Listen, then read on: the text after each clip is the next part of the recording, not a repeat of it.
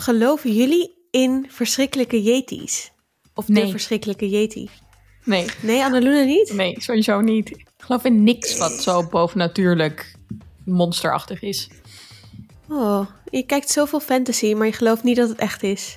Nee, het is een, een, een, een, een ontsnappingsmechanisme uit onze eigen wereld. Wauw, diep. Oké. Sikko? Ik geloof wel dat er iets is. Ja, een, ijsbeer misschien. Nee, ik denk wel dat er dieren zijn op aarde die wij nog niet hebben ontdekt. Maar dat is volgens mij niet zo'n heel vreemd geloof. Nee, en die Maar zitten ook gewoon in de diepe zee en niet per se in de sneeuw, toch? Daar zeker heel veel. Maar ja, diepe sneeuw, bedoel, er zijn toch ook heel veel gebieden waar toch best weinig mensen komen. Nog steeds. Nee, ja, eens. Ik ben met Sikko. Dus het is niet zo dat ik zeg, er, zijn, er is absoluut geen yeti. Maar ik denk eerder dat er misschien inderdaad gewoon nog soorten zijn die we niet kennen... die nooit mensen zien, want ze zitten in een grot of in een hol of iets. Oké. Dit is de Vierkante Ogen Show, de popcultuurpodcast van dag en nacht. De komende weken kijken wij de oorspronkelijke trilogie van Star Wars. En nemen we je dus mee naar een galaxy far, far away. En dat doen we vandaag met Sikko, Annaluna en met mij Esther. Na het succes van de eerste film staan alle seinen op groen voor het volgende deel. In 1980 komt The Empire Strikes Back uit in de bioscoop. Dit keer niet geregisseerd door Dirk Lucas himself, maar door Irving Kershner. In deze film krijgt Luke Jedi-training, maar voltooit deze niet. Han en Leia komen steeds dichter bij elkaar tot een ijskoude zet van Boba Fett en Darth Vader hen scheidt. Gelukkig helpt verrader Lando Leia ontsnappen, terwijl Luke zijn Jedi-skills uittest tegen Darth Vader. Ja, deel 2. Of nee, deel 5. Deel Deel 5. Even bij de kennen. Precies, precies. Met Annaluna. Yay! Yay! Vanuit LA. Helemaal Yay. vanuit de lee. Het was een beetje desoriënterend om die openingsscène te kijken met al het sneeuw, terwijl het hier gewoon weer 25 graden was of zo. Sorry, hoe vaak zal ik deze Jaloers? aflevering noemen hoe, hoe warm het hier is? Niet te vaak. Nee, ik gun het je. Ik gun het Ik je. hoor je bij de volgende bosbrand, Annaluna. Ja. Hier was het ook desoriënterend om te kijken, omdat we al heel lang geen sneeuw hebben gezien. Nou, vorig jaar was er nog vet veel sneeuw. Ja, een jaar geleden. Nou ja, nu alleen maar maar regen. het is Regen en in Nederland, hè, we hebben wel best wel een zacht klimaat. Het is allemaal niet standaard Nou. dat er elk jaar sneeuw is. De bodem is verzadigd met water. Dat heb ik ook gelezen. Ja. En storm. ja. Wel een goede film om te kijken in de storm, vind ik. Ja, dat is waar. Het was wel echt een goed, eh, goed weekend ervoor. Ik ben echt verbaasd eigenlijk dat al deze films oorspronkelijk uitkwamen in april slash mei. Want voor mij zijn het echt kerstfilms eigenlijk. Omdat het zo'n familiefilm feeling heeft. Ja, maar hebben jullie dat ook? Ja, heb ik ook wel een beetje. Ja, je vraagt je dan af of in die tijd het concept kerstfilm überhaupt al bestond. Hmm. Het doel was wel om de eerste in december uit te brengen. Hmm. Weet ik nog van, eh, van een van die docu's. Maar dat haalden ze gewoon niet. Ja. En toen is het eh, doorgeschoven. Beetje zoals HBO nu met House of the Dragon aan het doen is. Ja, My god. wanneer komt daar eens een datum voor? HBO? Ja, ze moeten nog dra- draken tekenen. En het is House of the Dragon, hè? Ja, dan krijg je dat. Ja, dat is ook moeilijk natuurlijk. Vorige week hebben we de, de eerste aflevering opgenomen in deze Star Wars oorspronkelijke trilogie, eh re, trilogiereeks. eh, over eh, ehm, deel 4 Star Wars of A New Hope. En we kregen allemaal leuke reacties op, op Vriend van de Show. Dank daarvoor. Onder andere van mensen die vertelden over hoe zij die film voor het eerst hebben gezien in 1977 toen de film uitkwam. Echt heel leuk om te lezen. Aline die vertelde dat ze zo'n eh, nou ja, zo'n bioscoopbezoeker was. 19 jaar oud toen. Heel erg had verheugd op de film. Maar ze kon alleen nog kaartjes krijgen voor rij 2. En dat toen die letters zo vlak over je hoofd heen vlogen. Dat het echt onvergetelijk was. Een onuitwisbare indruk.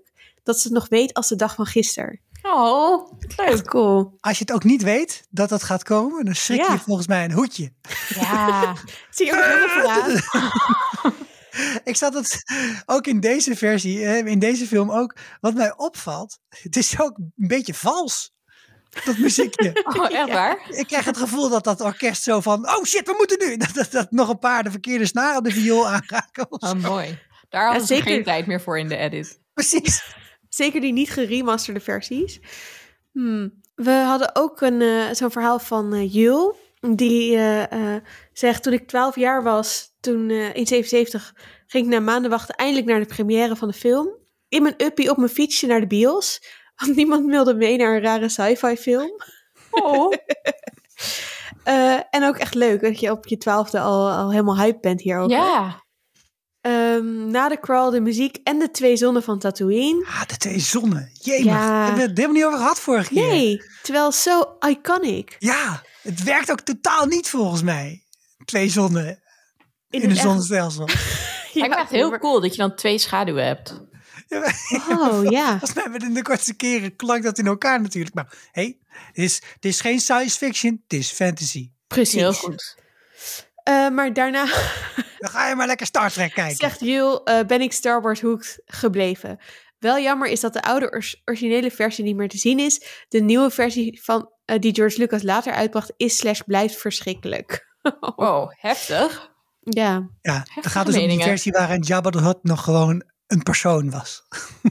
ja. Nou ja, wij Oh. hebben natuurlijk, dus- ja, nu wel via YouTube, maar als kijkers die niet in die tijd de film hebben gezien, weten we niet beter. Nee. Maar Ik weet Maar zeker dat er bij. Annaluna in de buurt ook mensen zijn die van die viewing parties hebben, waarop ze dan nog zo'n oude laserdisc hebben waarop de oude versie staat. Oh, dat weet ik ook zeker.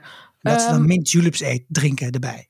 Oh, daar heb ik zin in. Het is hier 11 uur 's ochtends, dus moet ik niet doen. Maar goede cocktailcultuur. Hey, wat ik wou vragen, Jabba Hutt, maar dat gaat dan over de volgende film, toch? Niet over deze. Of zat dan Jabba zat ook in oorspronkelijk de- ook in deze? In de, in de eerste film zit Jabba. Oh, Heel even, Ja, dat hij achter Han aan zit. Oké, gelukkig. Dus niet over, over The Empire Strikes Back. Ik dacht, welke scène ben ik in slaap gevallen? Dat kan toch niet? Ik heb iets gemist. Nee, Jabba was die ruimteworm, maar dat is... Ja, ja, ja. Eh, nog één ding wat ik even wilde noemen was een tip die ik kreeg op Twitter van Jootje. En die, eh, eh, we hebben natuurlijk vorige aflevering ook gehad over Uncle Owen en Aunt Beru. En hoe dat nou precies zat met die verkoelde lijken. En dat het ook wel jammer is dat, dat Luke daar nooit meer op terugkomt. Ehm, maar hij, oh, hij of zij tipte dat we Owen en Beru, The Untold Truth, op YouTube moesten kijken. Eh, we zetten dit in de show notes. het is echt een hilarisch filmpje van Robot Chicken. eh, over hoe het misschien eigenlijk is gegaan. Oh, Eh, en sowieso eh, was er de tip om alle Stormtrooper Gary filmpjes op YouTube te kijken. Ook van Ja, Robot die heb Chicken. ik gekeken vandaag. dat was wel erg grappig. Ik heb ook heel erg gelachen. Jouw uitspraak net, Tico, dat je vandaag al tien meetings hebt gehad. Toch valt nu iets anders. Dat je gewoon de halve dag Ik zitten iets YouTube. doen om te unwinden tussendoor, hè? snap je dat? Lekker op een scherm blijven kijken. Jeetje. We hebben niks geleerd in deze pandemie. Dat heb ik gedaan terwijl ik mijn, eh, mijn sit-ups deed. Tuurlijk. Oh, wauw. Hey, eh, keep them coming. keep them coming, vrienden. Tuurlijk. Of course you Ik krijg did. niet zomaar zo'n lichaam. Eh, nee, hartstikke leuk om al deze, al deze suggesties, reacties, tips binnen te krijgen. Ehm eh vriend van show.nl slash vierkante ogen kan dat dus. eh en bij ons op Twitter, at vierkante ogen sw. Anna Luna, wij hebben het, wij hebben het eh, Sikko en, en Sander en ik hebben het vorige keer gehad over ons Star Wars fandom. Maar misschien kan jij ons ook nog even inleiden in, eh, nou ja, hoe fan ben jij? Of, of hoe, wat, is, wat zijn jouw gevoelens rondom Star Wars? Mijn eigen space opera journey. ja, ons. nou, ik denk wel, ik moet toch echt heel eerlijk bekennen, ik ben iets minder fan dan jullie zijn. Maar ik denk, ja, ik heb het gewoon gemist als tiener. Grappig genoeg, als in niet helemaal. Want ik heb wel The Revenge of the Sith gekeken in de bioscoop. Met een vriendin. Vond ik hartstikke leuk. Snapte ik geen hol van verder. Ehm, maar Nee, dat snap ik dan wel. niet leuk genoeg om dus alles terug te gaan kijken. Maar dit was natuurlijk ook, ja, dit kwam uit in 2005. Het was gewoon de tijd waarin Pirates of the Caribbean maakte gewoon mijn hele fanlandschap uit. Ik had Ja, helemaal geen ruimte voor nog een, een andere fanserie die draaide om space met, ja... ehm, Zonder nou ja, Orlando Bloom. zonder Orlando Bloom en Johnny Depp. Ik bedoel, sorry Precies. hoor, maar hoe wil je een franchise aan mij verkopen zonder die twee? Ehm, nee, dus toen heb ik niet verder gekeken. En zoals Esther vertelde de laatste keer ook al, die ging geschiedenis studeren en daar had iedereen het er ineens over.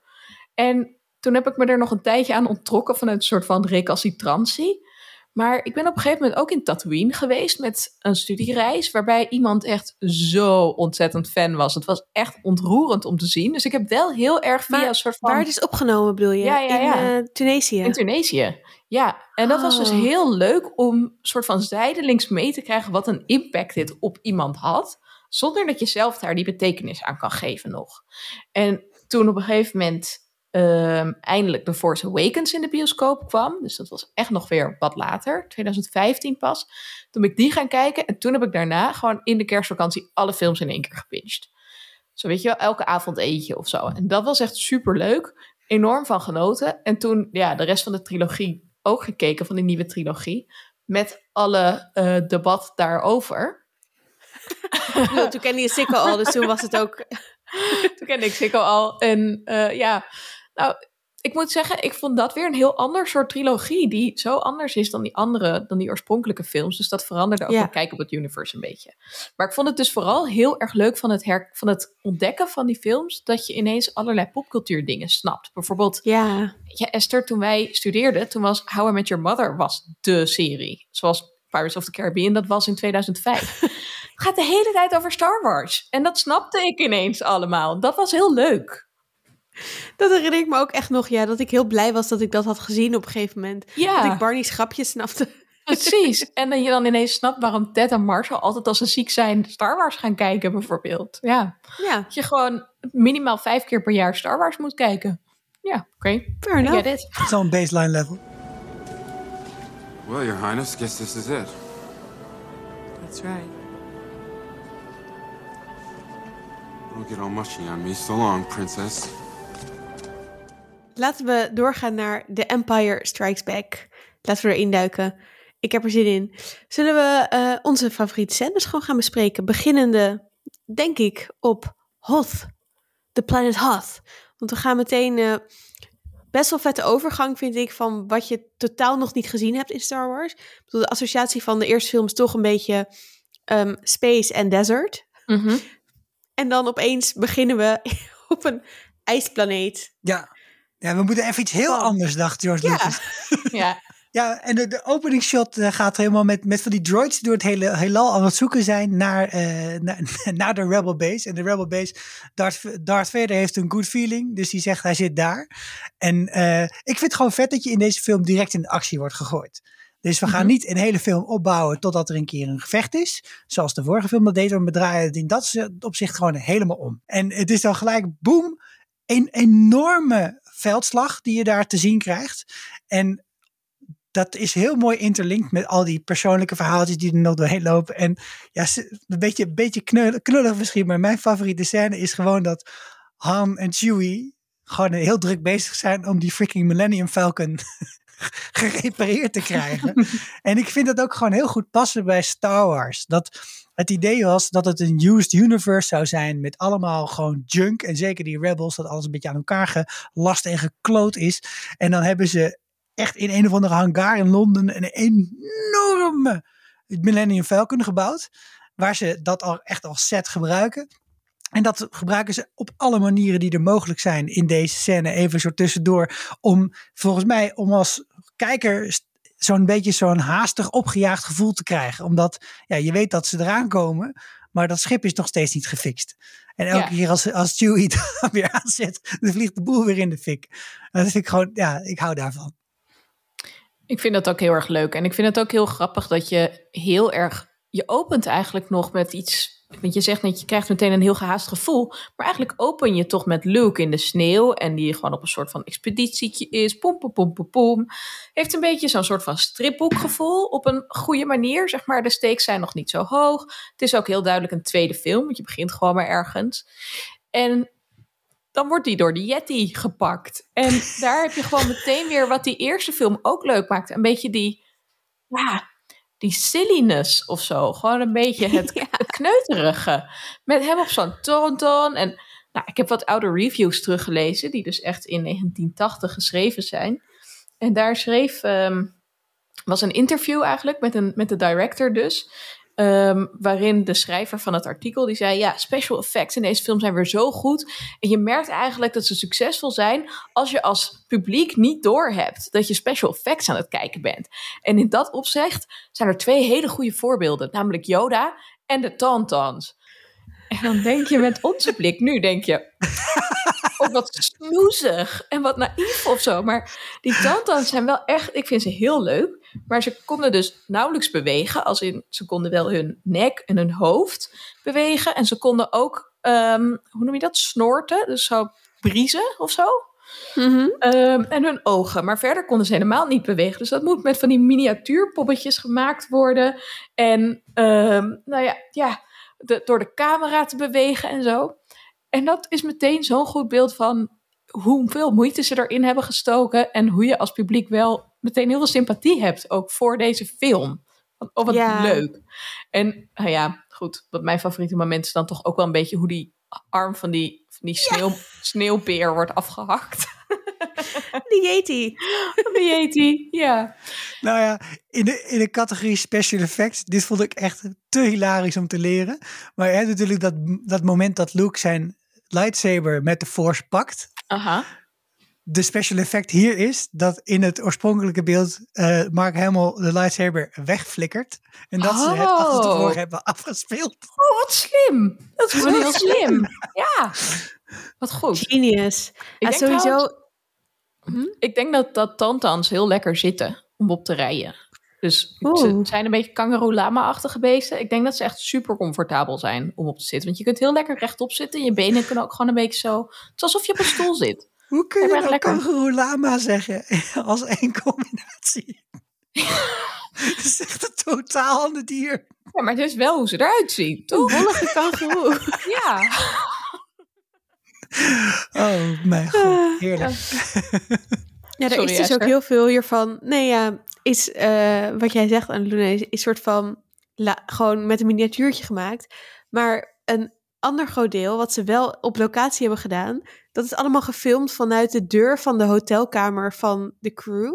Omdat het zo koud was en zo hard stormde, dat ze gewoon niet met die crew daarheen konden. Dus ze moest Luke, moest Mark Hamill in zijn eentje op zo'n soort van model zitten, zo'n tante model. En dan gewoon uit de deuropening stond de camera daar dan in. En dan Oh, zat de crew er allemaal achter, omdat ze gewoon niet verder konden. Wauw. Wat heftig. Dus hij is ook gewoon zelf bijna onderkoeld geraakt, Mark Hamill. Ja, er zijn ook allemaal beelden van hem helemaal zo een beetje blauw en helemaal ingepakt. En eh, ja, in eh, Noorwegen of zo. Acteren is echt zo hard werken, hè? Ja. Ik heb me wel Zeker. altijd afgevraagd, oh, nog Ja. even een praktisch vraagje. Als je met je voeten in een klomp ijs aan het plafond hangt, Mhm. hoe je dan in godsnaam vrijkomt door één snelle beweging van je lichtzwaard. ja, maar het is geen sci-fi. tenen eraf of zo. Je moet hem gewoon aannemen, Sikko. Maar er doe je komt toch gewoon heel veel benen. warmte vanaf. En dan hou je gewoon zeker, in één maar- keer hou je dat ijsblok kapot. Nou, dat vind ik wel leuk aan de prequels, dat daar het concept gewoon is gekomen van je kunt hem natuurlijk ook gewoon in een ijzeren deur steken en dan smelt hij vanzelf. Ja, cool. Toch in deze scène ook iets logischer gevonden als hij hem gewoon zo zachtjes tussen zijn benen had gehouden. maar goed, daar had hij geen tijd voor. Nee, nee, Nee. no time to think. Ehm, hij wordt wel, eh, hij raakt vermist. En ik vind het heel leuk dat Han hem dan gaat zoeken. Mhm. En hem dan ook nog vindt, wat best wel bijzonder is. Maar oké, hij had wel een soort van eh, GPS-achtig dingetje. Mhm. Ik had namelijk eerst te kijken, ik dacht... Sorry, maar hoe onwaarschijnlijk is het dat je hem vindt in de sneeuw? Maar toen zei hij wel iets over, oh, een tracker, of hoorde je een bliepje of zo. Ja. Ehm, en dan is de tand dan doodgevroren, Ja. toch? Of- en, dan, en dan gaat hij hem opensnijden en dan gaat Luke daarin om op te warmen. Wat ja. wel gross is, Echt vies, dat er ja. allemaal ingewanden uitkomen. ja. Maar super goede surviving skill voor in...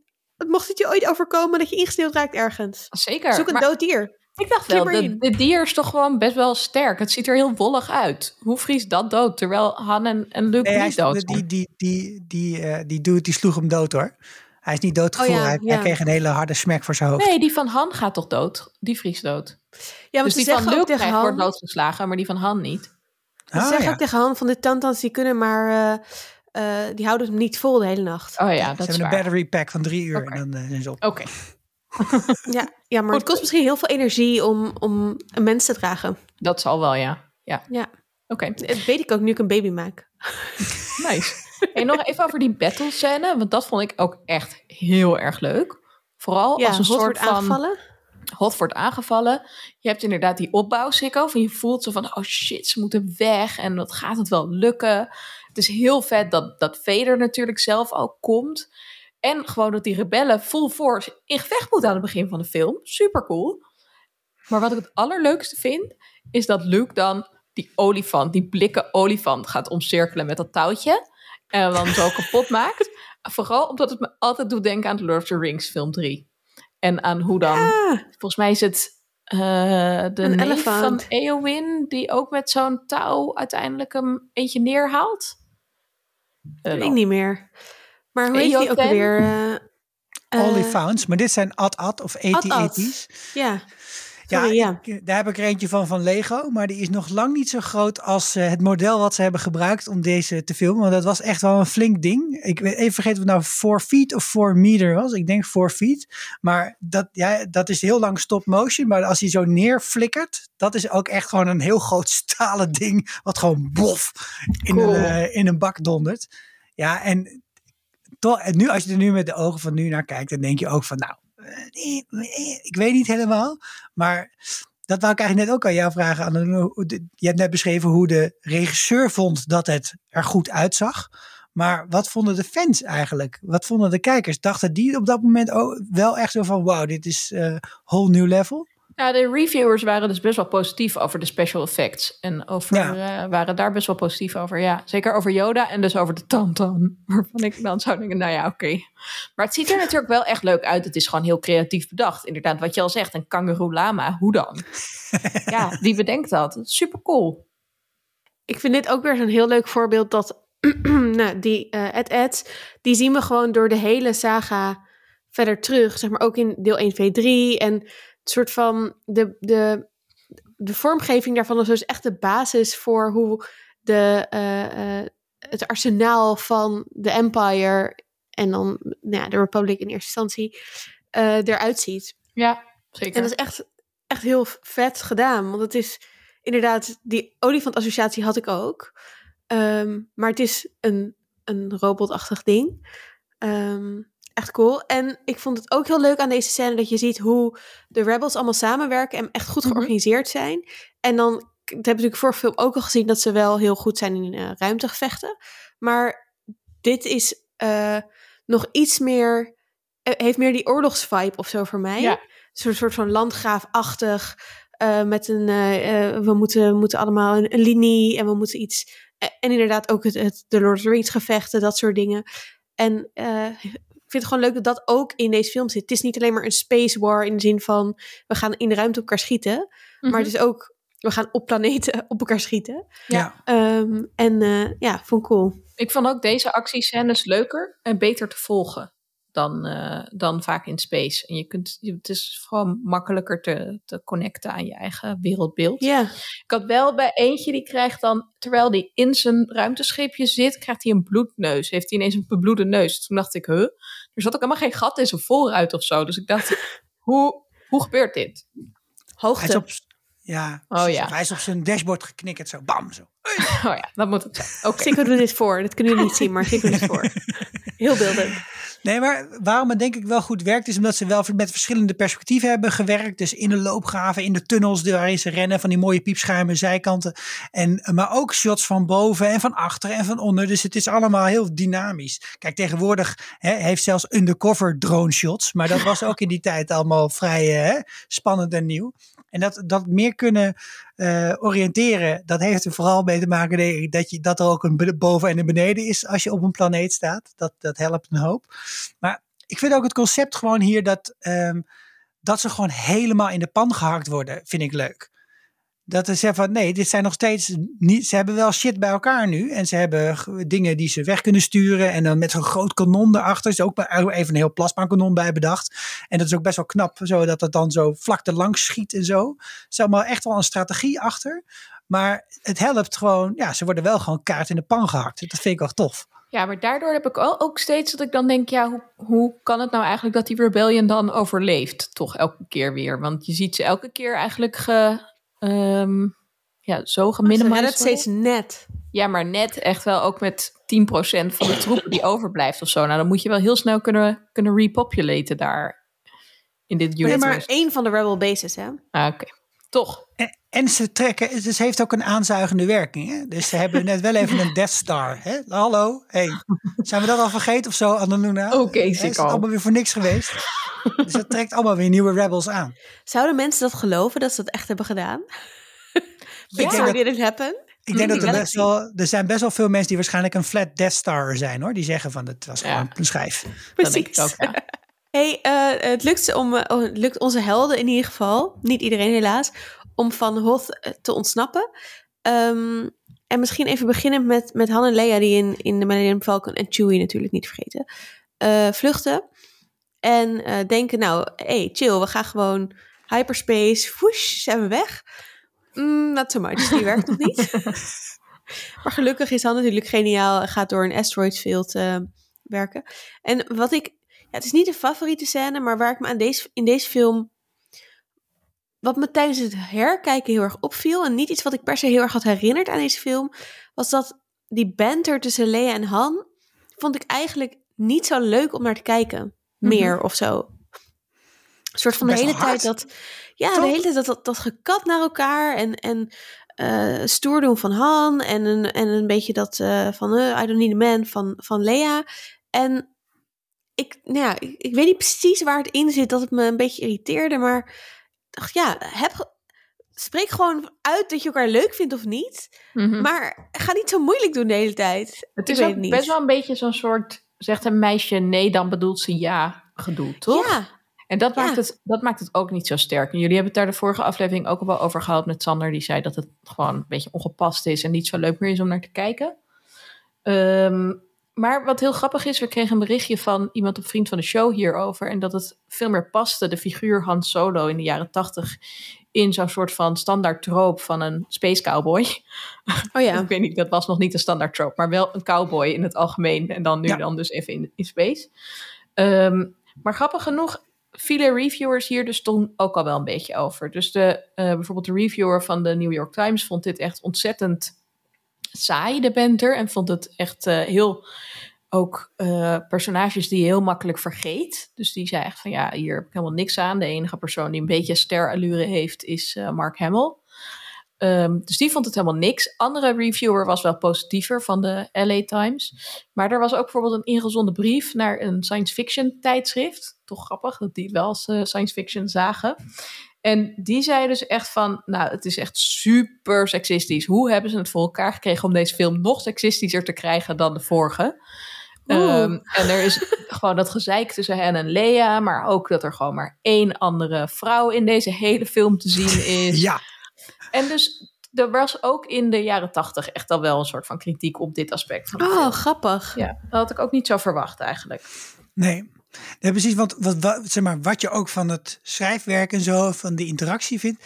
Ik vind inderdaad ook wel dat Mark Hamill degene is waarvan je ziet, zo, die heeft echt tussen deze en de vorige film een sprong gemaakt van heb ik jou daar in zijn acteerwerk. En dat vond ik bij Harrison Ford en eh, ja, toch niet zo heel erg, eerlijk Zeker, gezegd. Fisher ook minder. Ja. Nee. Terwijl hij wel, dit was echt zijn break, zeg maar, deze films. Want hij is hier nou ook en Indiana Jones gaan doen en zo. En eh, hij, heeft zelfs hij vond zelf dat Han wel dood had kunnen gaan in deze film. Zo, ja, die derde film. Laat, laat ook een held doodgaan, had hij tegen George Lucas gezegd. Weet je, Ja. dat is ook goed. Ook wel En wat hij, vond het wel prima. Hij was lekker eh, Indiana Jones aan het spelen. en eh, eh, nou, hij kwam toch nog terug. Maar Hij is ook succesvoller geworden, toch, dan Mark Hamill? Als in ja, diverser acteur geworden, denk ik. Denk je dat wel kan zeggen. Ik denk dat Mark Hamill, misschien juist omdat het zo'n succes was, hè, Luke, dat hij nooit Luke echt heeft kunnen ontgroeien of ont, van zich af kunnen schudden. En ik bedoel, ja, hij is nu ook weer eh, Ja. van die rol aan het eh reprisen. Beetje de, Ehm, de Daniel Radcliffe van de Star Wars. eh. ja, Ja. ja, gewoon een fantastische Harry en Luke, maar ja. ja, daardoor ook moeilijk te zien in andere rollen. ja. Zoals je ook Dwight uit de Office gewoon niet kan zien in de andere film. Dat je echt denkt, wat de fuck, Nee. waarom is die hier? Wat doet hij hier? Hij moet toch op zijn farm zitten? Onmogelijk. Beats me. Eh, voor meer van dit soort grappen, onze The Office Special is terug te vinden in je feed. Ehm, ja, en terwijl ehm, Leia en Han pro- proberen te schuilen, ehm, eh, is Darth Vader, eh, ehm, krijgt een eh, paar mooie momenten. Sikko, daar wil jij volgens mij wat over zeggen. Ja, kijk, überhaupt vond ik het natuurlijk heel relaxed dat hij dan in zo'n soort van pot zit. dat vind ik gewoon heel erg grappig. Dat hij in een soort kweekkamertje zit. Maar misschien een ander, zo heel subtiel momentje is natuurlijk, zij, hangen boven dat asteroid field. En ze willen de Millennium Falcon vinden. En hij zit echt zo, hè, hij, heeft het, hij heeft het hiervoor natuurlijk bij het rechte eind gehad. Want hij zei, we moeten naar Hoth, daar zijn ze. Nou, daar had hij gelijk in. En nu durven ze hem ook niet echt meer tegen te spreken. Eh, de Death Star is er niet meer. Dus hij is eigenlijk wel gewoon de belangrijkste dude eh, in de galaxy op dit moment.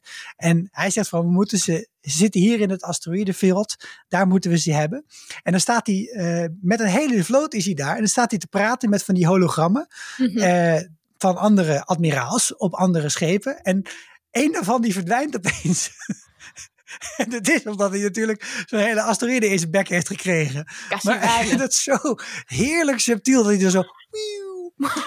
en, en wat het ook wel symbolisch aan is, is hij is gewoon heel groot. En daarom is hij gewoon full-sized. En zijn, zijn admiraals zijn kleine eh, hologrammetjes. Maar Mhm. daarna moet hij naar de baas. Mhm. Hè, naar de Emperor. En de Emperor, ja, die, die zit in de vorige film omdat hij genoemd wordt. En dat hij heeft gezegd dat de Senaat heeft ontbonden. Maar nu krijgen we hem voor het eerst ook echt te zien. Eh Ian McDermott volgens mij. En dan is het echt zo'n huge motherfucker van een eh, capuchon met de een of andere half vergane eh, bejaarde erin. Die echt heel eng is. Heel eng. ja, Dan, dan krijgen we een, een heel toffe interactie met een, eigenlijk een strategische afweging. Van nou, we moeten ervoor zorgen dat hij bij ons komt. Dat eh, wordt de conclusie van deze eh, bila. Maar dat alles bij, dat is even zo kort achter elkaar. En dat established gewoon weer helemaal de machtsrelatie binnen de Empire. En het is, ja, ik vind dat ook heel knap bedacht. Hoe kom je er nou op om te zeggen, eh, hij is een hele hologram van 20 meter hoog? Ja, Ik super moet ook, cool. ja, ja, toch? En dan moet ook eh, de, de regisseur of George Lucas zelf hebben gezegd: nee, groter, groter. hij moet groter. Ik heb size does bigger. matter. Ja. En dat, nou ja, goed, later is dat met, met Snoke natuurlijk ook gedaan. Waardoor iedereen dacht: van nou, dat zou, misschien is het wel gewoon een soort hobbit. Snoke, we weten het niet. Hey, ik heb ook een vraag over Darth Vader. Want waarom is hij zo lelijk? Je ziet even heel, heel even dat hij dan zijn kap af heeft, toch? En Ja. ik vroeg me sowieso altijd al af van waarom heeft hij nou eigenlijk dat pak aan? Maar waarom is hij zo lelijk geworden? Is dat een teken van dat hij zeg maar zijn Horcrux gehalte van, van Nee, Voldemort? Jij, hebt- jij, hebt toch, jij hebt toch, dat is de enige film die je in de bios hebt gezien. Deel 3. het einde. Dat was 2005 mensen. Ik heb hem daarna nog een keer gekeken, maar ja. Nee hoor, het is heel goed dat je het even... Ja, überhaupt, dit is ook wel de kracht van George Lucas. Hè, dat je dus gewoon het hele verhaal niet vertelt. Dus inderdaad Precies. zie je hem op de rug. Zie je zo'n echt zo'n, ook weer zo'n half pokdalig achterhoofd. En het is een beetje, ja, wat, wat is het? Waar zit je, waar zit ik naar te kijken? Naar een hele grote steenpuist in een zwart pak, weet ik veel. En het is dus ook heel, een heel lang de vraag geweest van wat was daar nou aan de hand? Hoe komt dat zo? En dat is eigenlijk later pas uitgelegd dat die half verbrand op een lavaplaneet achtergelaten is. Maar dat maakt het ook weer zo mysterieus dat hij inderdaad dat pak ook nodig heeft. En die pot als een soort sustenance om hem in leven te houden. ja. Ja, dit is hoe je een karakter schrijft. Fantastisch. Ja, nou, ik heb daar wel. Ik vind het heel, heel. Het is heel kenmerkend voor Star Wars. En ik vind het heel leuk. Van een deel van de films vind ik gewoon heel erg leuk dat het heel silly is. En dat het niet te serieus is. Maar ik vind het dus ook af en toe dat ik dan denk. Ik wil meer worldbuilding. Geef me meer achtergrond over wat de politieke dingen is. En ik heb dan dus ook een beetje van. Hallo, doe maar een achtervolgingsscènetje minder. En geef me even Ja. iets meer context al. Maar Kan ik me wel bij voorstellen wat je zegt. ik denk ook dat dat is omdat ik het nu kijk met een volwassen blik. En het is gewoon een film die heel erg probeert te levelen tussen verschillende publieken, namelijk kinderen en volwassenen. En het moet gewoon een film zijn die voor de hele familie te zien is. En in dat opzicht snap ik heel goed dat ze er wat meer voor gekozen hebben om het op deze manier te doen. Ja, dus incidentally, ook wel leuk om te noemen dat je, dat je denkt dat je het al eerder hebt gehoord misschien. Maar dit is de eerste keer dat je de Imperial March hoort. Dat is tam, tam, tam, tam, tam, tam. Die, zo beroemd als de vijfde van Beethoven, denk ik, geworden. En je hoort hem ook al eerder een paar keer op een heel klein fluitje, een piccolo. dat weet ik omdat ik voor mijn zoon het boekje Paco en het orkest voorlees. En dat is een heel klein dwarsfluitje. Zit Oh. daarin. Schattig. Maar dat is eh, ook weer, ja, dus hij heeft nu ook zijn eigen theme music gekregen. Wat ik ook heel mijn leven eigenlijk ook al wil. Sicko's. March. Laten we dit als cadeau voor jou gaan maken als je 50 wordt of zo. Ja, serieus, als je dat doet, dan, dan, dan, dan, ook al krijg ik Alzheimer, dan zou ik je alsnog onthouden. Oké, wat ik heel erg leuk vond, het is zo ontzettend herkenbaar. En ik, ik zat deze film te kijken op de bank. Ik had gevraagd aan mijn vriend of hij mee wilde kijken, maar dat wilde hij niet. Maar hij zat wel echt toen dit kwam, zo van... Oh ja, dit is zo vet. En toen begon hij ook zo heel hard mee te dreunen. Dat was echt leuk. Nerdy. Ja, Leuk. Zo lief. hey, eh, ondertussen, als, als de Darth Vader eh, scène genoeg besproken is, eh, is namelijk ehm, eh, een, een andere Skywalker, zou je kunnen zeggen, getoogd naar Dagobah. Run to Dagobah. Run to Dagobah. Dit is ook weer een reference naar een heel leuk YouTube filmpje wat ik even zal posten. Ja, als we weggaan bij Hot, zegt hij eigenlijk al zo van, dag, tabé en peertje. Later. ja. ja, en R2D2 die gaat natuurlijk mee en die eh, vraagt hem ook. Heeft, trouwens, heeft hij nou een vertaalschermpje van R2D2 in zijn eh, X-Wing? Volgens mij ziet hij tekst als R2D2 iets bliept, toch? ja, maar ik vroeg me dat af of hij hem dan dus normaal niet verstaat zonder het vertaalschermpje. Ja, Want ik denk het wel dus te verstaan. Ja, maar misschien dat hij inmiddels, als je zo vaak die, dat hoort, dat je dan wel een beetje de bliepjes kan herkennen. Oh ja, dat zou kunnen. Ja, dat hij het dan een, weet een van, oh. ondersteunend apparaatje is, maar dat je op een gegeven moment het wel geacht wordt zelf de droidtaal te leren. Ja, Ja. dit is eh, een van die weinige dingen die wel ook ontwikkelen over de films heen. Dus in het begin is het meer gewoon dat hij waarschijnlijk een beetje de algemene bliepjes herkent. Net als dat jij weet, als Windows afsluit. Maar daarna heeft hij, hij heeft ook C-3PO meestal wel in de buurt om het eh, te Ja, vertalen of te interpreteren. En eh, ja, het is later in de volgende film dat, je, dat hij ook echt wel lijkt te begrijpen wat R2-D2 zegt. Ja, R2-D2 overigens niet de handigste om bij te hebben op een stealth mission, komen we later achter. Omdat hij gewoon snoeihard loopt te bliepen in de gang. Ja, maar dat even oh. terzijde. ja. nou, hij bedoelt het goed. Nou ja, Arthur Diet zegt ook, hoezo, hoezo gaan we niet achter eh, em, naar de Rebel Base? Nee, we gaan naar Dagobah, want iets roept mij daar naartoe. Ja, Dat is dan weer een hele andere omgeving dan Hoth. Eh, en ook dan we eerder gezien hebben, dit is namelijk een moerasplaneet. Eh, en dat is natuurlijk de omgeving waar Yoda's thriven. Weten we nu ook. Baby Yoda's ook. Boba, misschien te veel Boba Fett spoiler. Ehm, eh, nee, ja, ik, ik eh, vond dit... Al deze scènes vind ik leuk. Luke op, eh op Dagobah. Ehm, het is grappig dat je... Je maakt dezelfde journey mee als Luke. Dus hij gaat op zoek naar Master Yoda. En hij weet natuurlijk niet hoe die eruit ziet, wie dat is. En waarschijnlijk denkt hij een zo, soort Ben Kenobi, Obi-Wan Kenobi 2.0. Ja. Want hè, die instrueert hem om, om dit te doen. En dan is er een soort van groen kikkermannetje. Ehm, wat eh, eh, heel gek, gekkig praat. Eh, en die zegt, nee, ik breng je wel naar, breng je wel naar Yoda toe. En dan er, ah, oké, ik volg deze crazy persoon wel. En dat is dan, blijkt dan Yoda te zijn. Maar als kijker heb je dat natuurlijk ook. Dat je Ja. denkt, wie Ja, is dit? en, Wat is ik- dit? ik zat te denken, hier kun je nog wel een heel woke verhaal over ophangen. Maar ja, kijk, als je de enige Jedi die je kent Ben Kenobi is, dan vind ik het ook niet heel raar dat je ongeveer naar Ben Kenobi op zoek gaat, toch? Nee, dat snap ik ook. Ik Of had naar nog, eigenlijk een oudere nog.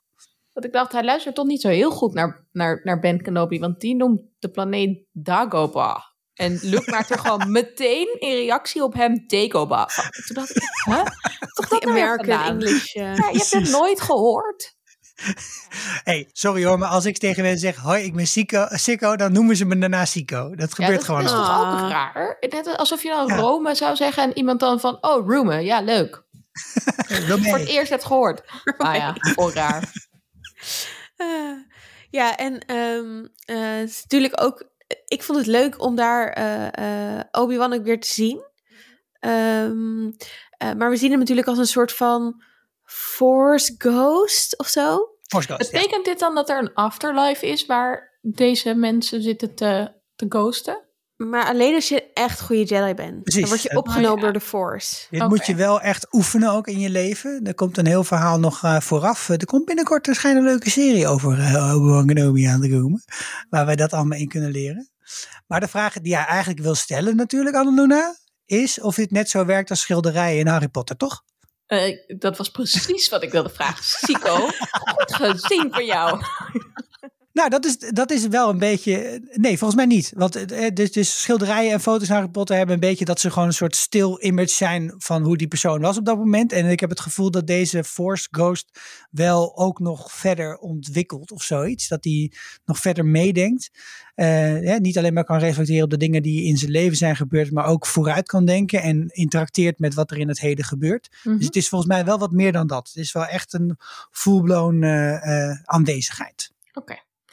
En nog even terug naar Yoda, hè, want daar hebben we het nog niet genoeg over gehad. Die werd dus net als de Tauntauns meteen gezien in 1980 als een ontzettend goed ontwikkelde CGI-figuur.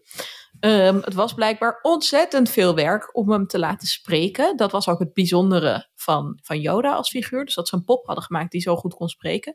Maar het was dus wel heel duur. Dus misschien is dat ook een beetje waarom hij dan zo weinig zegt. Maar wat ik heel leuk vond, was dat meteen in de eerste reviews gezegd werd: Dit is de nieuwe kerstmispop die alle kinderen gaan krijgen. Dit is gewoon zo'n goede merchandise potential. En nou ja, dat zegt natuurlijk ook wel heel veel over het succes van Star Wars. Want het, het, laat gewoon heel goed zien waarom het zo succesvol geworden is. Omdat er zoveel van die aantrekkelijke dingetjes zijn die je kunt hebben, het kopen. Waardoor je allemaal op je vensterbank Yoda's en R2-D2's kunt neerzetten. Ja, ja, daar wil ik het ook nog even over hebben bij, eh, over Boba Fett. maar ehm, ehm, die pop, hè. Ze hebben dus heel Dagobah is een soort set. Of is een set natuurlijk. Ehm, maar die is heel hoog gebouwd. Zodat Frank Oz, zeg maar de poppenspeler van Yoda... die kon dan gewoon staan met Yoda op zijn arm als, als pop. En dan hield hij zijn arm omhoog. En dan daarboven stond dan Luke en heel Dagobah. Zo. Dus Luke kon hem ook niet zien, kon hem ook vaak niet horen. Dus dan moest hij soort van. Ja, dan, hoorde dan wist hij wat zijn volgende line was. En hij wist wat er weer werd gezegd door het script. Maar, en ehm, wat dus ook Mark Hamill vertelt over die tijd, dat, hij- dat het heel uitdagend was voor hem dat hij heel geïsoleerd eigenlijk moest acteren. Want hij acteerde gewoon, zijn tegenspeler was een pop. Eerst is er eentje in de sneeuwstorm. Ja. En daarna is er eentje op de En set. er waren dus allemaal mensen met die pop bezig. Dus je had die Frank Oz. Maar je had ook ehm, eh, mensen die zijn oren lieten bewegen. En zijn ogen. En de- dus allemaal touwtjes en weet ik veel wat. Dus ieder, hij zei, ja, iedereen op die set was alleen maar bezig met die pop. En alles moest heet opnieuw. Want Dat is dan, gewoon heel ja, zijn oog was dan niet gecenterd genoeg. Of zijn oortje bewoog dan niet genoeg. Ja, als je Oh. zes mensen hebt ongeveer die die pop aan het bedienen zijn, gaat natuurlijk, moet je allemaal en sync dat doen. En zo, ja, hoe ik precies mijn woorden zei, dat maakte op een gegeven moment niet echt meer uit. Het ging gewoon, zolang we maar een shot hebben met Yoda, dat het allemaal goed zit. Oh mijn god. Ja, en dan moet je voorstellen, dan moet je daarna nog eh, zeg maar, met iedereen eruit komen hoe dat dan in de credits staat. Hè? Dus Ja. waren die andere vijf mensen dan assistant to Mr. Oz? Of waren ze Yoda's eer? Heb je dat opgezocht? dit heb ik niet opgezocht, maar dit is wel een, een herkijksessie waard. ja, Zeker. zeker. Alleen daar allemaal. Ehm, ik eh, eh, was ook wel, kijk, we leren hier ook allemaal dingen over Jedi-schap, hè? Dus eh, bijvoorbeeld de discussie tussen ehm, eh, eh, Obi-Wan en, en Yoda over of, of Jedi, of Luke überhaupt wel getraind mag worden tot Jedi. Ehm, en later ook Yoda die ja, toch en heel veel aan het mopperen is op Luke, dat hij het niet goed doet en niet serieus Mhm. genoeg neemt. En niet vindt dat hij van die planeet af mag, of dat hij zijn dat hij zijn Jedi, Jedi-training mag stoppen. Dus hier krijgen we eigenlijk veel meer kaders over wat een Jedi zijn is, dan in de vorige film. Ehm, dit is wel een, belangrijke basis, legt dit voor, voor het Jedi-schap. En ik vind het ook heel leuk dat je hier veel meer leert over Luke als personage. En dat je ook ziet, hij is gewoon best wel impulsief en best wel ongeduldig. Dat wordt ook heel erg uitgesproken. En hij heeft gewoon in heel veel opzichten echt iets van een puber. En hij is hier denk ik al wel twintig of zo. Moet hij voorstellen in deze film? Maar als we hem tegen... niet, hij is nog niet zo oud. Is hij 17 of zo, toch? Ik vind hem 15. inderdaad echt overkomen als een beetje een verwende puber. Nee, In de eerste film is hij 19, dus hij zal dan hier 19 of 20 zijn. Nou ja, precies. Dus, maar je, je denkt dus ook wel een beetje van hij is nog niet zo heel volwassen. En dat is ook niet zo gek als je Nee. denkt hoe die dan opgevoed is. En, en, en dat hij ook een beetje getraumatiseerd is door wat er gebeurt. Al lijkt hij dat meer. eh, dat vertaalt zich dus in extreem ongeduld en in juist extreme roekeloosheid. Eigenlijk op een soort van manier die je ook bij Harry Potter best wel vaak ziet. Dat vond ik best wel leuk. Vonden jullie die scène in die, eh, in die grot nog spannend? Of in een soort van dat hol? Met dat hij dan Dart tegenkomt en dat dan zijn eigen hoofd daarin zit. Oh my god. Foreshadowing. Ik niet. Nee? Nee. It's a resounding no. nee. ik vond wel best wel spannend die scène met die vis. Die R2-D2, eh, of die, dat, nou ja, dat waterbeest. R2-D2 probeert op te eten. Oh. Nou, ik begin steeds meer te merken, Annaluna heeft gewoon ook meer met inanimate objecten dan- dan met mensen. Eh, ja. Nou, het, het, het, heet- het is wel een soort break, die scène. Ook dat het, Ja. eh, hij legt natuurlijk niet uit wat er, wat, er aan, wat er in die grot is. Hij moet daarin en eh, dan moet hij iets gaan tegenkomen. En dan komt hij ineens iets tegen wat, wat schijnbaar heel eng is en heel gevaarlijk is. En dat is hij dan dus ook zelf. Ook dit stuk is ook eh, een van de weinige momenten dat je zo'n dikke slow motion krijgt in, in de film. Die verder niet, niet zo heel vaak in zit. Dus het moet ook een soort half droomachtige staat voorstellen in mijn beleving. Het is, iets anders dan de rest. Ja, ik, zeg maar, de eerste keer dat ik dit zag, vond ik dit wel spannend. Omdat ik vooral benieuwd was, wat gaat daar dan gebeuren? Is de, het is een test die die daar moet doorstaan. En het is, eh, het is, het is, het is, het is binnen Star Wars zelf is het nog best wel esoterisch en, en zeg maar nog één stapje verder gezocht. De rest van dit universum is vrij recht hoe recht aan, vind ik. En dit is, dit is even één niveautje verder. Ja, nou, ik vind het wel echt leuk dat het de vraag oproept van wat moet je als held precies kunnen? Wat moet je als held zijn? En, en in hoeverre ben je uitverkoren en in hoeverre gaat het ook om hoe je omgeving je vormt? Dat, dat soort vragen vind ik heel leuk dat er daardoor worden opgeroepen. Ja, en in, ehm, eh, god, hoe heet die film? Return of the... Nee, niet Force Awakens, maar die erna.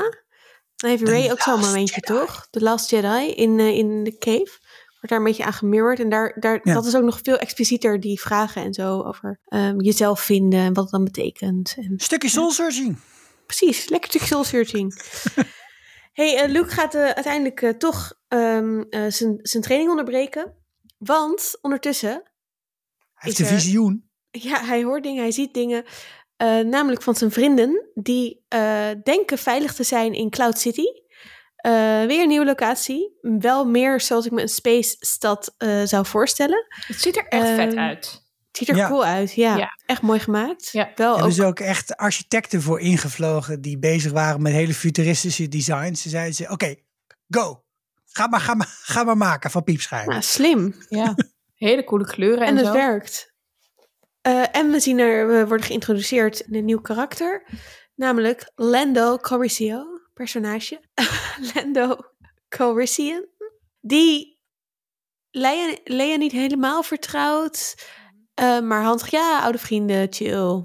Mhm. C-3PO gaat op onderzoek uit. Komt er al meteen achter dat er iets mis is. Maar wordt ook meteen gechopt. Ja. Oh jee. Samen.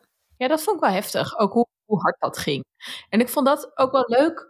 Dat je in het design van de binnenkant van Cloud City, dus van, nou ja, hoe moet je dat dan noemen? Het hoofdkwartier of zo, het gemeentehuis, I don't know. Ehm, dat je daarin ziet dat de architectuur een beetje het midden houdt tussen de Rebel Cities en de Empire Forces. Dus die Empire Forces, dat heel minimalistisch, wit, zwart. En dit is ook een beetje dat glimmende en dat heel georganiseerde nette, maar dan ook wel met iets meer kruip door, sluip door, hoedetjes of zo. Ja, vond ik heel ja, leuk. en af en toe nog eens een plantje of een leuk eh, wanddingetje. Ja, en wel wat meer versieringen en zo, wat meer variëteit. Vond ik echt, vind ik heel leuk. Nou, en wat ik ook wel cool vind hieraan is, eh, natuurlijk heb je het concept al wel meegekregen dat dus sommige plekken in het universum gewoon fucking ver weg zijn en dat je daar dan een rebel base kunt bouwen en zo. Maar zij hebben dan door een combinatie van, van hè, hindert niet eh, of baat het niet, gaat het niet, gewoon niet hinderen of zo. En jezelf ophouden in een wolk, letterlijk. Dat die twee dingen gecombineerd maken dat je ook in een situatie kunt verkeren waarin het Empire gewoon niet zo heel veel om je geeft. Ik, dus ze hebben het op een gegeven moment wel een beetje over wat nou de economie is van Cloud City. Maar ik heb me nog niet helemaal kunnen pinpointen wat ze Ja, daar nou maken. Ja, ze hebben het over mines, maar eh, volgens mij is dat gewoon een dekmantel. Is het gewoon een hele grote Zwitserse bankaccount. Maar, Maar, eigenlijk is het toch ook, is het toch ook een beetje wat Tatooine is? Namelijk ook Ja. gewoon een plek waar, waar eh eh they Jabba... don't care. Ja, they don't care. En, en eh, de Empire komt er wel om, om Joyce te gaan zoeken die ze zijn kwijtgeraakt. Maar Ja. het is niet zo dat zij daar de tent runnen of zo. Nee. Ehm, dus het zal waarschijnlijk wel in veel delen van, van de galaxy zo zijn. ehm, dat er gewoon, ja, lawful shit gebeurt. Lawless shit, sorry.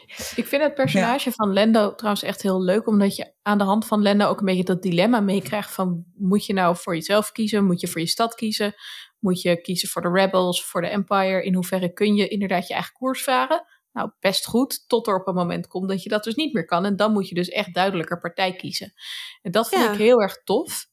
En ook wel een Ehm. soort van, ja, oké, leuk, eh, super principieel goed voor de rebels zijn, maar ik heb hier wel een heel volk wat soort van gewoon eh, moet thriven en eh, ja, Ja, inderdaad, eens, Lendo, Ehm, tof.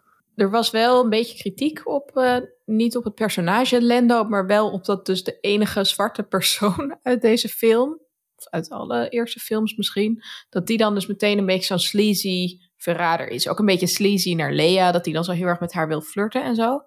En er was dus ook meteen kritiek op van, oh ja, waarom heeft deze acteur Billy D. Williams zich daarvoor geleend? Wat ik ook niet helemaal eerlijk vind, want ik bedoel, je bent al lang blij als je een kans krijgt als acteur. Ja, Ehm, En ik vind hem heel goed. waarom schrijven ze niet beter, zou je ook kunnen zeggen. Ja, dus iedereen was heel erg goed. Van, van, oh, hij doet het echt heel goed. Hij is heel goed in deze rol. Maar het is wel een beetje jammer dat je dus een token black guy hebt die dan deze rol krijgt. Ja, maar ik weet Ja, niet, hij enough. verdient zichzelf ook wel, vind ik. Want eh, ja, hij, eh, hij, hij leidt ze eigenlijk gewoon letterlijk naar de slacht. Eh, er is een tafel waar ze ongeveer hè, de, de dood zullen gaan vinden waarschijnlijk. Ook trouwens best wel cool dat Han gewoon niet eens een seconde twijfelt, maar gewoon begint te schieten. Maar als dat is gebeurd en ze, hè, dan hij is eigenlijk de hele tijd al onderhandelen met, met de Empire. Over nee, nee, nee, maar zij mogen wel blijven. Oh nee, wordt, dan wordt hij toch weer kaart teruggenaaid. Maar hij gaat uiteindelijk toch nog met zijn eigen crew wel proberen er alsnog het beste van te maken. Je kan dan zeggen, hij is eigenlijk helemaal niet betrouwbaar. Maar je kunt ook zeggen, ja goed, hij doet wat iedereen zou doen op zo'n moment. Is er toch nog het beste van proberen te maken. Dus ik vind het juist eigenlijk wel een interessante rol. En ik snap hem ook heel goed. Wat die, eh, ik vind, ik vind zijn, zijn daden hartstikke believable. Ja, nee, dat vind ik ook. In dat opzicht is Dat het wel waar. goed geschreven. Maar ik vond het gewoon wel pijnlijk om terug te lezen van deze discussie over diversiteit in films wordt al 40 jaar gevoerd. Er wordt Ja. af en toe Ja. gedaan alsof dat een nieuwe discussie is. En er wordt ook wel eens gedaan alsof regisseurs daarom niet per se te verwijten is dat ze tot zeg maar vijf jaar geleden echt weinig divers casten. Ik denk dat je er in de afgelopen vijf jaar wel echt een kanteling in ziet. Maar ik vond dat dus wel een beetje pijnlijk aan die oude reviews teruglezen. En ook over Ja, racisme en seksisme in films. En ik vond het ook heel grappig dat er dus in, in 1980 ook al superveel kritiek was op deze franchise. Zo van, oh ja, nou nee, dat is trouwens overdreven. Er was niet superveel kritiek op. Maar wel op het idee dat regisseurs alleen nog maar blockbusterfilms wilden maken. Want we hebben het daar ook vaak over, toch? Van, oh ja, kom je weer met een zich bewezen formule. Weer een Ja. zich uitbreidend universum. En dat was dus in de jaren tachtig gewoon ook al zo van, oh ja, dat doen mensen nu saai. Ja, weet je, we hebben het er nog steeds over, dus... Ja, hm. precies. Het is ook leuk. Ja. We willen als publiek ook dingen die herkenbaar Ja. zijn. Maar in die zin is er dus ook niet zoveel, is er niet zoveel dat kapitalistischer is dan een sequel. Nee. Eh, maar eh, eh, laten we weer terug naar Cloud City. Eh, en na deze meta-analyse. Ik wil nog wel heel even stilstaan bij het moment dat Han wordt gefro- ge- gefreezed, ge, ge, gediepvriest, Carbonite. gecarbonite. Ehm, wat ik wel grappig vind, is dat ze dat inderdaad best uitleggen. Zo van, oh nee, hij wordt gecarbonite, maar hij gaat niet dood. Want hij, hij, nou, hij gaat alleen dood als het, als het te hoog volume is. Maar ik weet niet, er zit best wel wat exposition in over wat ze nou precies gaan doen. Wat chill is, want anders dan zou ik het ook niet snappen.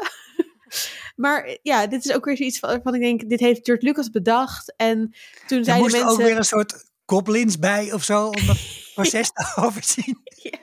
En mensen zeiden, ja, maar mensen gaan niet in één keer snappen wat dat is. Dus misschien moeten we daar iets, een paar zinnetjes over opschrijven. Ehm, maar ik vond dit eh, de eerste keer dat ik keek ook echt spannend. Eh, ehm, en ik vind het nog steeds een super coole manier gewoon van iemand... Nou ja, mar- ja, martelen is het martelen, maar een soort van... Dat je hem zo in dat ding ge, ge, ge- eh, ja, afgedrukt ziet eigenlijk. Of zijn, zijn silhouet. Ehm, dat het terugkomt in het volgende deel. Ik weet niet, ik, vond, ik vind dat gewoon heel erg leuk bedacht. Het is heel spannend. Iedereen staat daar zo omheen als een soort ceremonie. Dat is ook wel zo. Ja, Ja. ja. het is gewoon een coole manier van... hè, Het was veel minder impactvol geweest, denk ik... als hij gewoon, eh, weet ik veel, ge, ge, ge, getaserd werd of zo. Ja. Ja, of gelightsaberd of... of Ja. eh, En dat dat ding dan ook zo zweeft zo. Hoe, zo hovert. Ja. Ja. En eh, wat ik ook nog wel een grappig detail vond eh, van achter de schermen, is dat eh, er eigenlijk in het script stond I love you van Lea en dat Han dan zei I love you too. Mhm. Maar dat dat gewoon steeds niet goed werkte. Ze kregen dat niet lekker geacteerd op beeld. En dat op een gegeven moment ging eh ehm, Harrison Ford gewoon een beetje ehm, Improviseren. eh, freewheelen. En dat dit er toen uitkwam en dat dat echt zo klikte. Terwijl ze dus die scène aan het opnemen waren van... Of course, dit is wat Han zou zeggen. I love you. I know. Episch. Heel vaak gepercive- eh. Maar Ja. Ja, George Lucas vond het ook verschrikkelijk dat hij dat had. Dat het ook de Ja. kut heeft gehaald. Maar ja, Mm.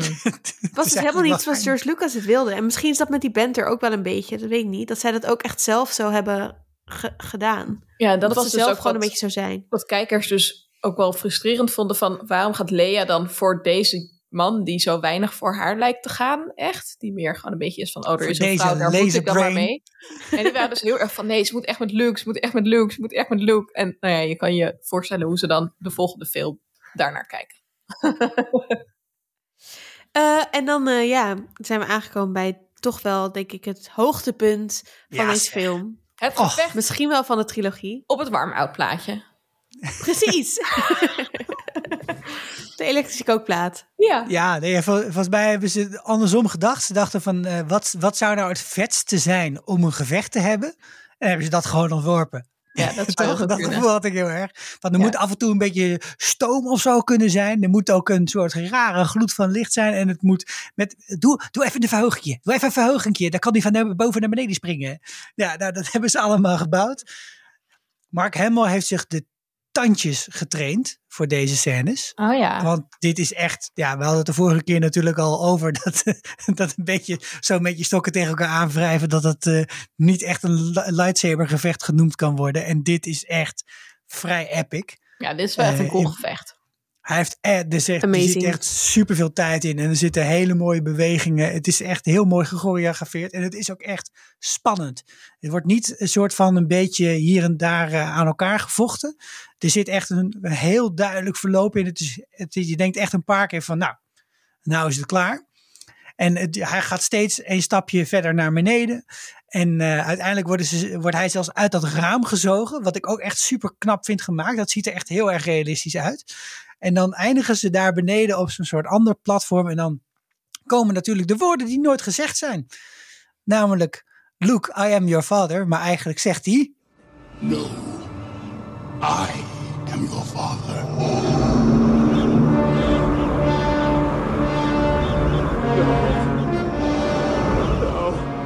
Want dat moet elke Star Wars nerd natuurlijk een keer hebben gezegd. Hij zegt dat niet, hij zegt het andere. Maar ja, dit, dit is ook wel tof, want deze eh, hebben ze ook op een aantal manieren geschoten, deze scène. En Mark Hamill moest ook echt zijn mond houden eh, tegen de rest van de crew over wat daar nou gebeurde. Dus Harrison Ford die zag dat blijkbaar pas in de bioscoop toen ze keken naar de finale versie. Oh, omdat ze zo bang waren voor spoilers, dat het zou Ja. uitlekken. Ja, en wat ik denk ook nog wel meespeelt, maar dat is ook zo'n heerlijk debat wat eeuwig door kan blijven gaan met eh incompleet bewijs, is, is van wat, wat is nou precies de relatie? Ja, ik denk als je iemand Darth Vader noemt, dat je dan al wel weet als George Lucas.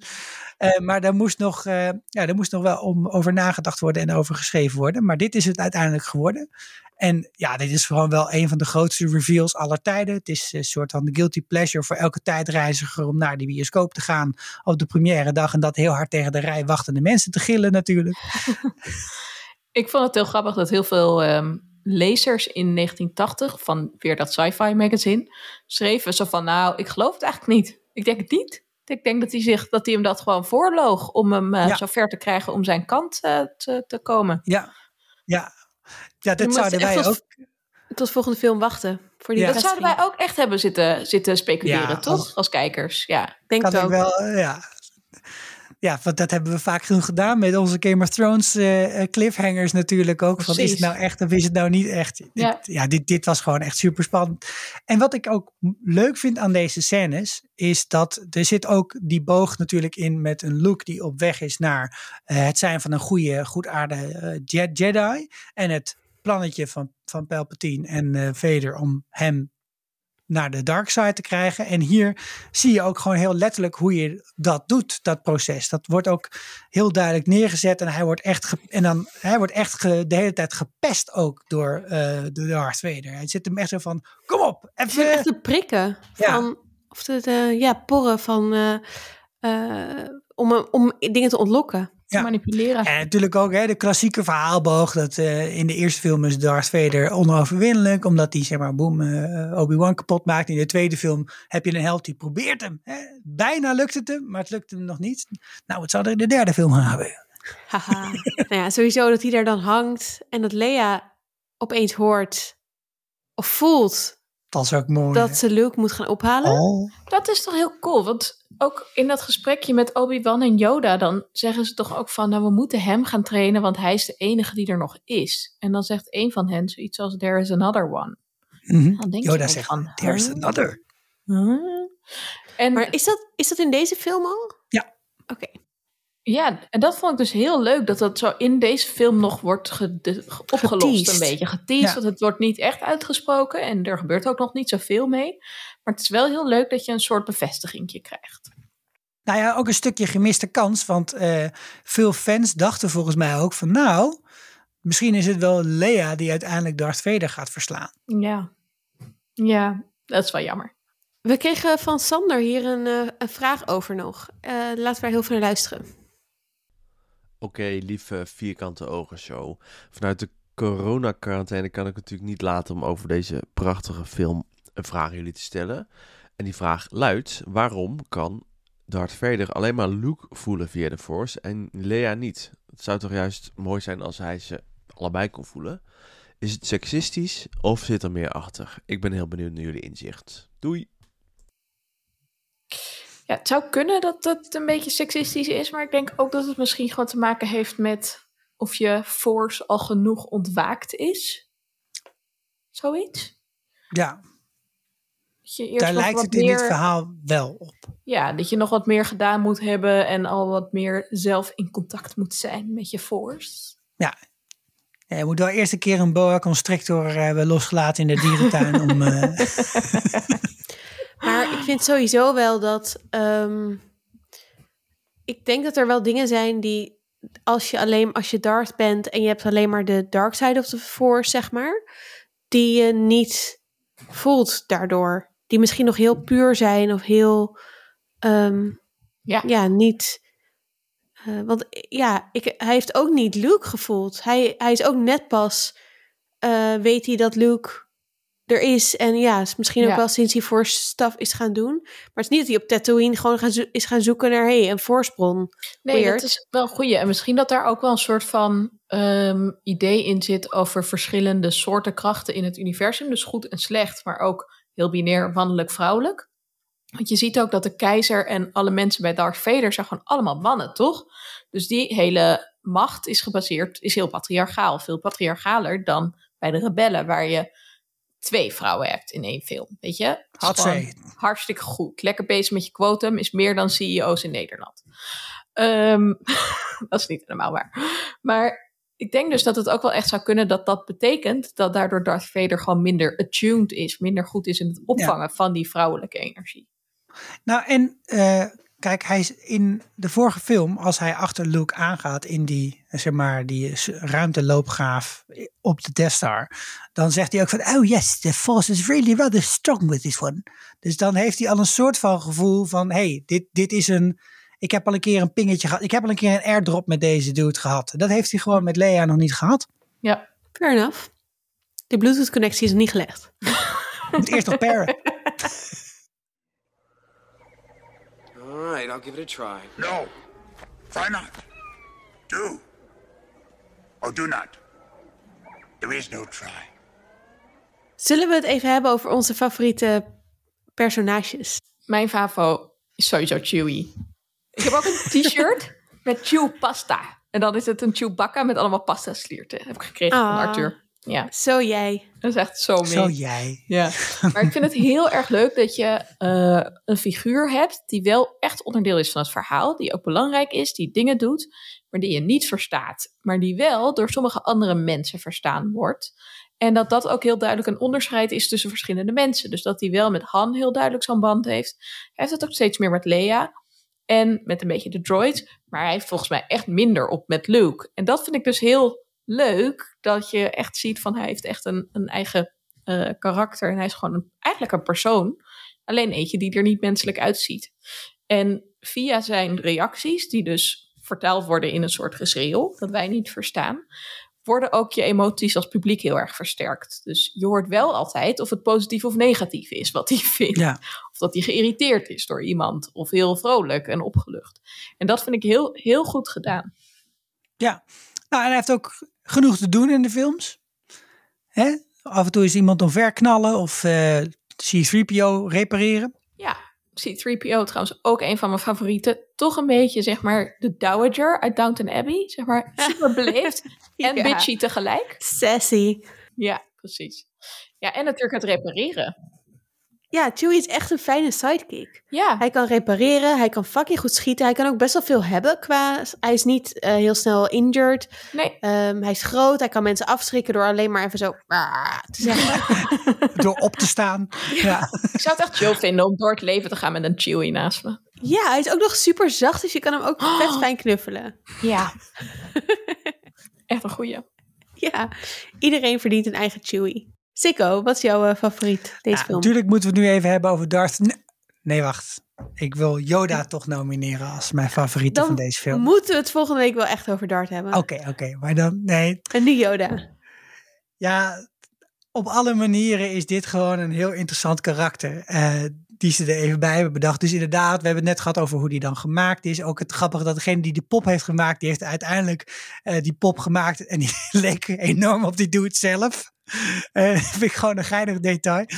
Maar de, de eerste keer dat je Yoda ziet, dan heb je ook, dan inderdaad, dan verwacht je niet dan verwacht je er niks van. Maar er zijn een paar van die shots dat hij ook door die haren die hij op zijn hoofd heeft en de belichting, dat hij ook een soort aura lijkt te hebben of een soort halo om zich heen. Dus van, het is toch een heel bijzonder wezentje. En eh, ja, George Lucas, misschien weet niet iedereen dat, maar die is momenteel, eh, heeft hij pensioen natuurlijk. En in zijn pensioen is hij een enorm eh, museum aan het bouwen. De Lucas Museum of Narrative Art. Dat is nog niet open helaas, uh, Annaluna, maar dat komt wel ook in LA te staan. En ik Zin vind dat ergens wel, wel grappig dat juist George Lucas degene is die een museum wil maken voor de narratieve kunsten. Want in termen van de verhalen die hij gebruikt, speelt, leen, ja, speelt hij leentje bier heel erg. Dus een van die dingen vind ik dat hij dus in de sneeuw Obi-Wan ziet. En dat is heel erg dat Native American, Aboriginal American idee van een soort spirit journey. En dat eh, op je moeilijkste moment of zo, als je helemaal afgepeigerd bent en denkt dat alles verloren is, dan zie je ineens je toekomst. Dus dan krijg je een verschijning van je voorvaderen. Nou, dat is echt zo'n soort typische verhaallijn die hij gehad heeft. En het hele stuk van vijf, zes scènes waarin hij getraind wordt uh, door Yoda. Ja, dat, het is dan later, hè, die film is later uitgekomen, maar doet nogal denken aan de Karate Kid. Namelijk omdat het gewoon echt kung fu verhaal is. Waar ook een hele nieuwe religie wordt neergezet in zekere zin. Waar ook allerlei emoties worden gekoppeld aan de dark side en aan de good side. En waarin bepaalde concepten zitten die, uh, die echt verbrekend zijn. Dus uh, size matters not is er zo eentje van. Hè, jij, jij denkt nog heel erg in het aardse, maar je moet in het spirituele delen en denken in de force. En ook het idee van uh, do, or, do or do not, there is no try. Dat vind ik ook zo'n heel erg, zo'n zo'n trope uit, uit, uit die kast. En dus het is heel slim en knap om allemaal van dat soort uh, ja, type verhaallijnen bij elkaar te brengen in één film. En ook uh, daarom vergeef ik ze ook wel dat elke planeet dan ook maar één klimaat heeft. Omdat van, nou ja, we waren nogal veel andere dingen nog aan het bedenken. Maar ja, dat, dat zit allemaal embodied ook in Yoda. Toch die, die toch wel, ja, het is wel echt een vaardigheid om dat soort verhalen dan toch wel op een goede manier over het voetlicht te brengen. En ook heel compelling, want je gaat ook echt helemaal mee zitten denken over oh, wat is dan goed en wat is dan niet goed en hoe moet je je dan wel gedragen, hoe moet je dan niet gedragen. Je gaat daardoor echt kijken wat zijn de spelregels van deze universe. En dat vind ik er heel erg lekker aan. Zeker. En dat is ook heel leuk omdat je zoveel verschillende planeten hebt dat je ook binnen elke planeet weer andere dingen kunt hebben als, als spelregels. En dat het dus ook Ja. heel erg gaat over het navigeren van die verschillende culturen eigenlijk. Ja, ik, ik vind het ook wel heel vet juist dat er hele fundamentele ehm, storytelling eh, dingen, eh, of soort van de hero's journey. Ik bedoel, in Harry Potter en in Lord of the Rings en komen heel veel van dezelfde elementen terug, omdat het de manier is waarop wij als mensen al honderden, duizenden, miljoenen jaren, oké, niet miljoenen, maar centuries elkaar verhalen vertellen en elkaar dingen leren. En ehm, ja, ik ben het met je eens, Sikko. Er is ook heel veel gejat. Eh, maar er zijn ook gewoon heel veel tropes die, die, ehm, ja, die vrij universeel zijn, die hier, hierin zitten. En die later weer zijn gejat door Ja. anderen. True. Wie is jouw favo, Esther? Nou, ik wilde het bij deze film wel heel even hebben over, eh, over Boba Fett. Ehm, ik heb mm, trouwens gisteren met ehm eh, Gigi Dingen een- special opgenomen over eh, het seizoen Boba Fett.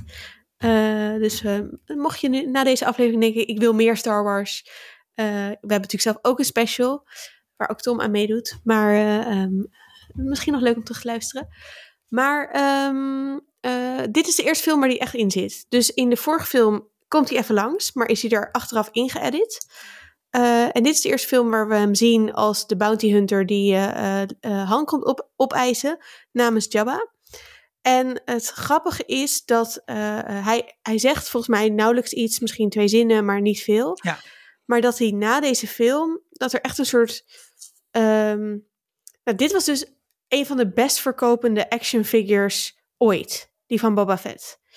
En dat, dat is natuurlijk heel random na deze film. Want ja, het is niet dat hij de grote held is. Niet eens. Nee, precies. Maar dat kwam Wel dus. een vet spaceship. Die piemel, piemel soort van schip. Ja, Slave. One. Dick ship. Slave- de Dick ship. Dik ship. Nee, maar het komt omdat het een heel vet poppetje was. Omdat hij de jetpack heeft. Die kon lanceren. En ik heb even opgezocht wat die original poppetjes, de action figure uit 1979, eh, ehm, wat, wat die nu, nou ja, eh, eh, Wat die waard Ik heb- zijn. wat die waard zijn.